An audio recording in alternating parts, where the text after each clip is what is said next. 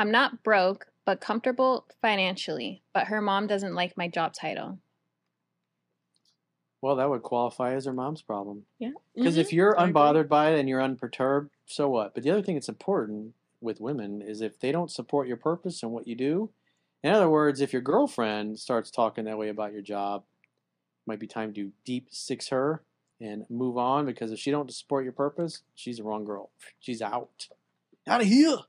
At least he's actually Outta here. working. I don't know about that. What Outta if here. she I wants know about better? that. What if she wants Absolutely. better for you and she wants you to find a better job? Well, that's different. But if she doesn't support what you do or your business or your ideas, she's got to go. Life is hard enough. You can't have somebody in your inner Agreed. circle talking trash. She's out. Agreed. But you're also not sleeping with the mom. Yeah. You're sleeping with the girlfriend. Well, it depends on how good her relationship is with her daughter and how much influence she has on her. Yeah. But sometimes your parents know best and they just want the best for you. And if they know that job isn't really going to get their daughter to, you know, appear, Correct. she's going to let her know, like, honestly, I don't think his career right now is going to really get you guys far where you would like to go. Where your goals are set, that his are not gonna meet yours. Yeah. Yeah. If you want a freaking five bedroom house with three bathrooms and he can only afford a two bedroom with one bathroom, you better like Or take over that family business. I would take it as um what's Caroline's called? very high maintenance. She likes nice things. constructive criticism, is it? Yes. Like not a way to get offended, but maybe like look, take a second to think about it, look and be like, hmm, maybe they're right. Maybe I should start like reaching out to like bigger and better options. Yeah. If he loves his job and loves what he does and he's happy and he's content and that's what he wants to keep doing, then he should keep doing that. But if the woman doesn't support that, that's Maybe she should get a better job so she can get the five yeah, bedroom. he can be a kept man. That's She true. can take care of him. It's a dangerous job. well, they can both work work together. Not the same jobs, obviously. But what if the guy is just working a job in the meantime to grow? Like to go up the ladder? Because that's also another factor. Yeah, if he's working a BS job that he hates and he's miserable at it, then yeah, he should do something about it. But I'm assuming that the guy really likes his job because he sent the question and he's probably bothered by it. So if he's bothered by it, he probably doesn't like the lack of support coming from her mother because that's probably having potentially a negative influence on her and how she views him. And so he figures, oh, now my, her mom's interfering in our relationship, Mm-hmm. turn her against me. But he also says comfortable financially. Like I don't think you should stay comfortable though. I feel like Yeah, you but should com- always be like There's nothing wrong with being comfortable financially because there's all different levels of being financially comfortable.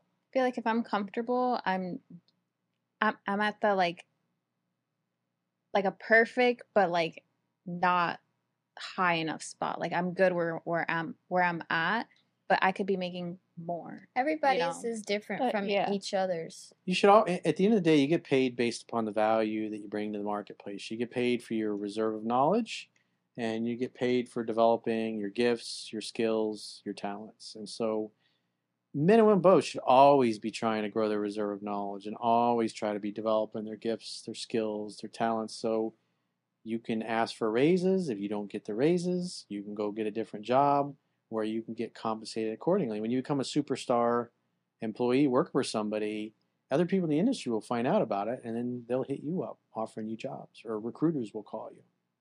So it's always a good thing to be a high achiever and do exceptional in your job or your career or your business for that matter.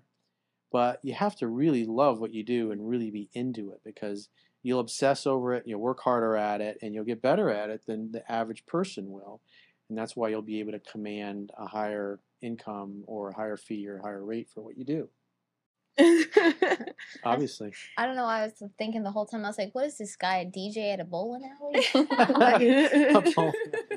like, I was like, uh, trying to think of like, I mean, there's, but any, and What's he's wrong like, with that?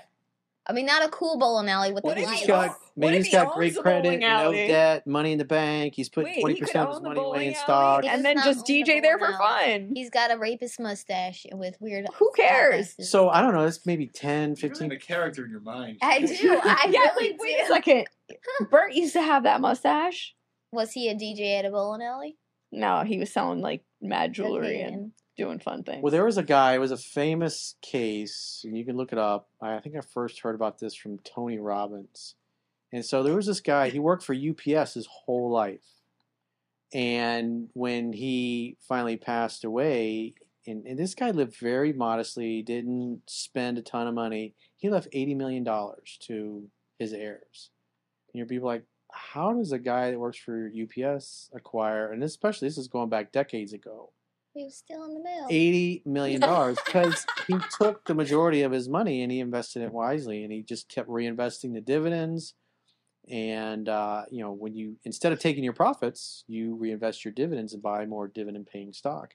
And so what happens? The decades go by, it grows exponentially. That's why a you know a guy that's a UPS driver is able to leave his family an eighty million dollar fortune That's awesome. because he was smart. He was comfortable. He lived a good life, not excessively. Mm-hmm.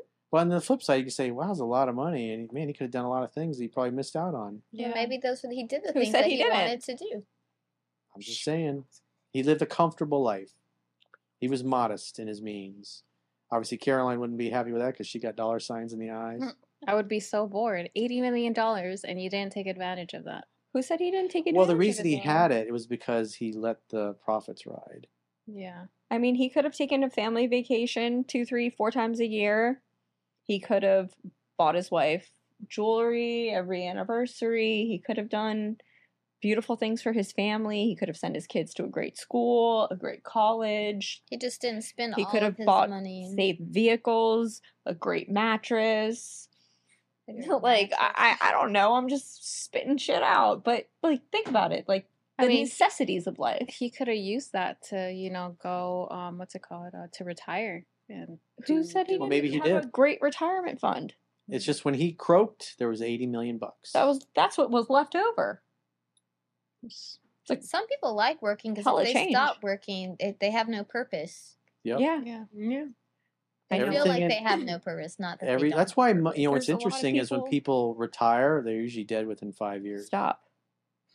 I was watching That's a the donut harsh reality, man. Because they don't have anything to live for. Man was give up. 91 years old making donuts. Donut King. The Donut King. That was a really good The documentary. Donut King. It really was. It was good.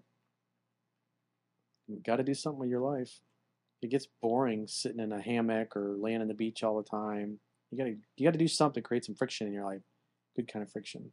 I mean, you could always have little business, side businesses, like hobbies where it's still bringing in money Absolutely. without having to work a nine to five, you know? scamming people's credit cards. Like the Colombian cocaine. Mafia. No. You can create art. You can make music. You can thrift flip. Caroline's thrift Colombian cocaine cartel. Thrift flip? That shit's hard. No, you can do a bunch of different things. It doesn't. Whatever is your passion, like, just go for it.